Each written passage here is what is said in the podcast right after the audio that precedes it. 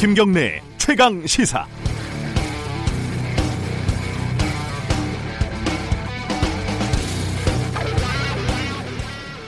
이명박 안 찍는 사람은 생명책에서 지워버릴 것이다. 전교조에서 성을 공유하는 사람이 1만 명이다. 청와대 진격할 때 60살 이상의 사모님들을 앞세울 것이다. 전광훈 한국 기독교 총연합회 대표 회장의 발언들입니다. 심한 거는 어, 방송에서 부적절해서 생략을 했습니다. 목사님이고 신부님이고 스님이고를 다 떠나서 온전한 정신의 소유자가 하는 말인지 의심스러운 말들입니다. 오늘은 청와대 앞에서 문재인 대통령 하야를 위한 기자회견과 단식 기도를 한다고 합니다. 트럼프 미국 대통령에게 문 대통령 하야를 요구하는 공식 서한도 보낸다고 하는데요. 왜 우리나라 대통령 하야를 미국 대통령에게 요구를 하는지 정말 알다가도 모를 일입니다. 나라 망신도 이런 망신이 없는데 기왕 편지를 보낸다니 막말이라면 또 일가견이 있는 트럼프 대통령이 트위터라도 이런 답장 한마디 보내줬으면 좋겠습니다. I have very good and warm relationship with Mr. President Jae-in. Who is this little crazy man? 아, 영어 발음이 신통찮네요. 그냥 제가 상상을 해봤습니다. 6월 11일 화요일 김경래의 최강 시사 시작합니다.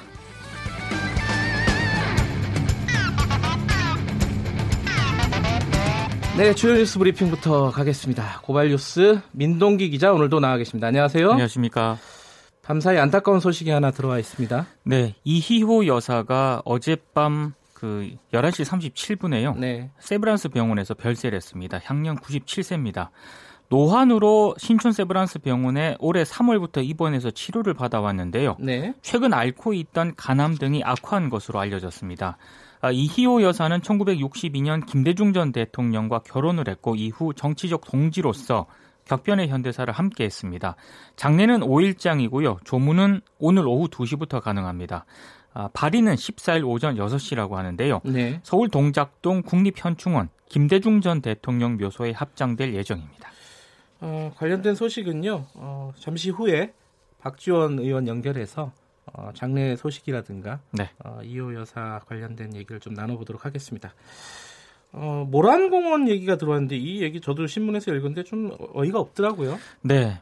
그 민주화 운동 희생자들이 잠들어 있는 경기도 마석 모란공원 민주열사 묘역에 네. 관리비를 제때 내지 못해서 체납 딱지가 붙은 묘역이 10%에 달하는 것으로 나타났습니다. 네.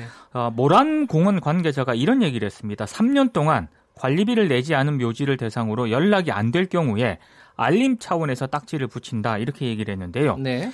어, 모랑공원에는 모두 12,000곳의 묘역이 있는데 이 가운데 민주열사 묘역이 150곳 정도 됩니다. 그런데 정부가 인정한 민주화운동 관련자는 모두 24명이라고 하는데요. 24명의 묘역 중에서 유족 등의 신청을 받은 22명에 대해서는 2016년부터 경기도가 관리비를 지급을 합니다. 그런데 관리비가 체납된 15명의 민주열사 가운데 13명은 정부로부터 인정을 받지 못한 그런 민주 열사거든요. 네. 근데 민주화 운동 관련자가 정부로부터 이제 이 인정을 받으려면은 어 일단 뭐 정부가 인정한 민주화 운동에 해당 조건이 돼야 되는 거고요. 네. 그리고 보상심의위원회에서 통과가 돼야 됩니다. 으흠. 근데 정부가 인정한 민주화 운동은 굉장히 좀 협소한데요. 네. 뭐 이를테면 4.19 혁명, 유신헌법 반대운동, 부마항쟁, 광주민주화운동, 육시항쟁 뭐 이렇게 좀 한정이 되어 있습니다. 모란공원 같은 데는 어 모란공원에는 예를 들어 노동운동을 하다가 그렇죠. 어, 숨진 분들 이런 분들도 있기 때문에 그렇습니다. 그러니까 후손들이 어, 뭐랄까요 경제적으로 넉넉하지 않는 분들이 굉장히 많을 거예요 아마. 네. 그래서 이런 일들이 생기는 것 같습니다. 좀 어떤 제도적인 개선이 좀 필요할 것 같습니다. 네. 삼성 소식 하나 더 들어와 있네요. SBS가 보도한 내용인데요. 네. 삼성전자 사업 지원 테스크포스가 삼성 바이오로직스 분식회계 증거 인멸을 결정했다. 이런 의혹이 제기된 날짜가 2018년 5월 5일입니다. 네. 이른바 어린이날 회의인데 이로부터 5일 뒤인 2018년 5월 10일 이재용 삼성전자 부회장 주재로 승지원 회의가 열린 것으로 확인이 됐습니다. 음, 승지원 유명한 데 아닙니까? 이건희 회장의 집무실과 영빈관으로 사용된 그런 곳인데요. 네. 삼성이 그룹 차원의 중요한 의사결정을 논의하는 곳입니다. 검찰이 이 승지원 회의에는 정현호 삼성전자 사업지원 TF 사장을 비롯해서 김태한 삼성바이오 사장 그리고 고한승 삼성바이오 에피스 사장 등 이른바 어린이날 회의 참석자들이 참석을 한 것으로 검찰이 파악을 하고 있습니다.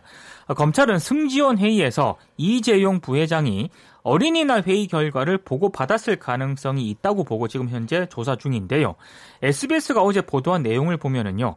승지원 회의에서 금융감독원의 감리 결과에 대한 대응 방안이라든가 콜 옵션 지분 재매입 방안 등을 삼성 관계자가 이재용 부회장에게 보고를 했고 이 같은 내용을 검찰에 진술한 것으로 알려졌다 이렇게 보도를 음, 했는데요. 네. 삼성전자가 어젯밤 긴급하게 보도 자료를 냈습니다. 당시 회의는 증거인멸이라 증거인멸이나 회계 이슈를 논의한 회의가 전혀 아니었다 이렇게 의혹을 전면 부인을 했습니다. 네. 정현호 사업지원 TF 사장은 오늘 소환될 수도 있다. 뭐 이렇게 보도가 나오고 있더라고요. 오늘 소환될 거라고 보도를 하고 있더라고요. 예, 예. 네. 어, 어린이날 이렇게 일들을 다 열심히 하셨네요. 한진그룹 조현민 씨가 업무에 경영에 복귀한다 이런 소식이 들어와 있어요. 한진칼 전무 겸 정석기업 부사장으로 어제 복귀를 했습니다. 네. 그러니까 부사장을 맡은 정석기업은 한진그룹의 부동산을 관리하는 그런 회사인데요. 네. 지난해 4월 이른바 물컵 갑질로 경영 일선에서 물러난 지 14개월 만에 복귀입니다. 한진그룹에서는 조현민 전무의 경영 복귀에 대해서 형제 간의 화합이다 이렇게 설명을 하고 있습니다만 재계에서는 이런저런 해석이 나오고 있는데요. 뭐 조원태 회장을 견제하기 위한 복귀다. 상속 분쟁과 관련이 있다. 이런저런 해석이 나오고 있습니다. 네. 조원태 회장의 총수 승계를 인정해주는 대신에 조현민 전무가 경영 복귀를 하는 거래가 이루어진 것 아니냐라는 그런 분석까지 나오고 있습니다. 네. 한진그룹 쪽에서는 어, 법적으로는 아무 문제가 없다는 그런 입장을 내놓고 있습니다만 사회적 무리를 빚어서 퇴직한 뒤에 여론이 잠잠해진 틈을 타서 다시 기업에 복귀하는 것 자체가 적절하지 않다 이런 비판이 나오고 있습니다. 생각보다 좀 빨라요. 굉장히 빠르죠. 예. 예. 헝가리 속보 좀 알아보죠. 그 헝가리 부다페스트 다뉴브강에서 침몰한 유람선 허블레아니호가 네. 한국 시간으로 오늘 오후 1시 30분 인양 작업을 시작을 합니다. 그동안 그 와이어를 묶는 작업이 굉장히 좀 어려웠었는데요. 어제 준비 작업이 모두 마무리가 됐습니다. 헝가리 구조 당국하고 우리 측 대원들은 선체가 조타실, 뭐 가판, 선실 등 3단계로 나뉘어서 올라올 때 단계별로 선체를 수색을 해서 실종자를 찾을 그런 예정입니다. 네.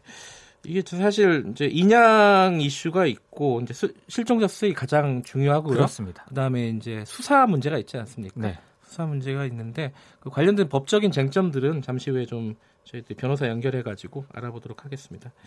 아까 제가 오프닝에서 말씀을 드렸는데 전광훈 목사 이 말에 이제 교단 그러니까 기독교 내부에서도 좀 말들이 많아요. 그죠? 그 한기총 내부에서도 좀 비판 목소리가 나오고 있고요. 예. 어제는 한국 기독교 교회 협의회가 비판 성명문을 냈습니다. 네. 그러니까 극우 이데올로기에 경도된 정광훈 목사의 역사 왜곡과 막말은 반지성적, 반상식적인 발언이자 반평화적, 반기독교적이다라고 비판을 했는데요. 네. 그동안 논평할 가치가 없다고 생각을 해서 이 정광훈 목사 발언에 침묵을 해왔지만 더 이상의 침묵은 책임을 방기하는 일이라는 그런 입장을 내놓았습니다. 네. 저도 논평할 가치가 없다고 생각을 했는데 오늘 또 저기 단식 기도부터 한다 그래가지고 네. 한마디는 좀 해야 될 것 같다 했는데 영어로 해가지고 좀 죄송합니다.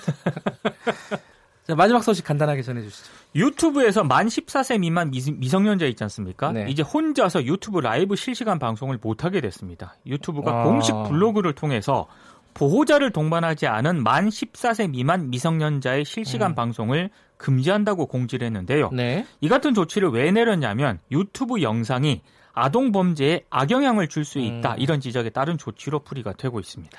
알겠습니다. 오늘 소식은 여기까지 듣겠습니다. 고맙습니다. 고맙습니다. 고발 뉴스 민동기 기자였습니다. 김경래 최강 시사 듣고 계신 지금 시각은 7시 34분입니다.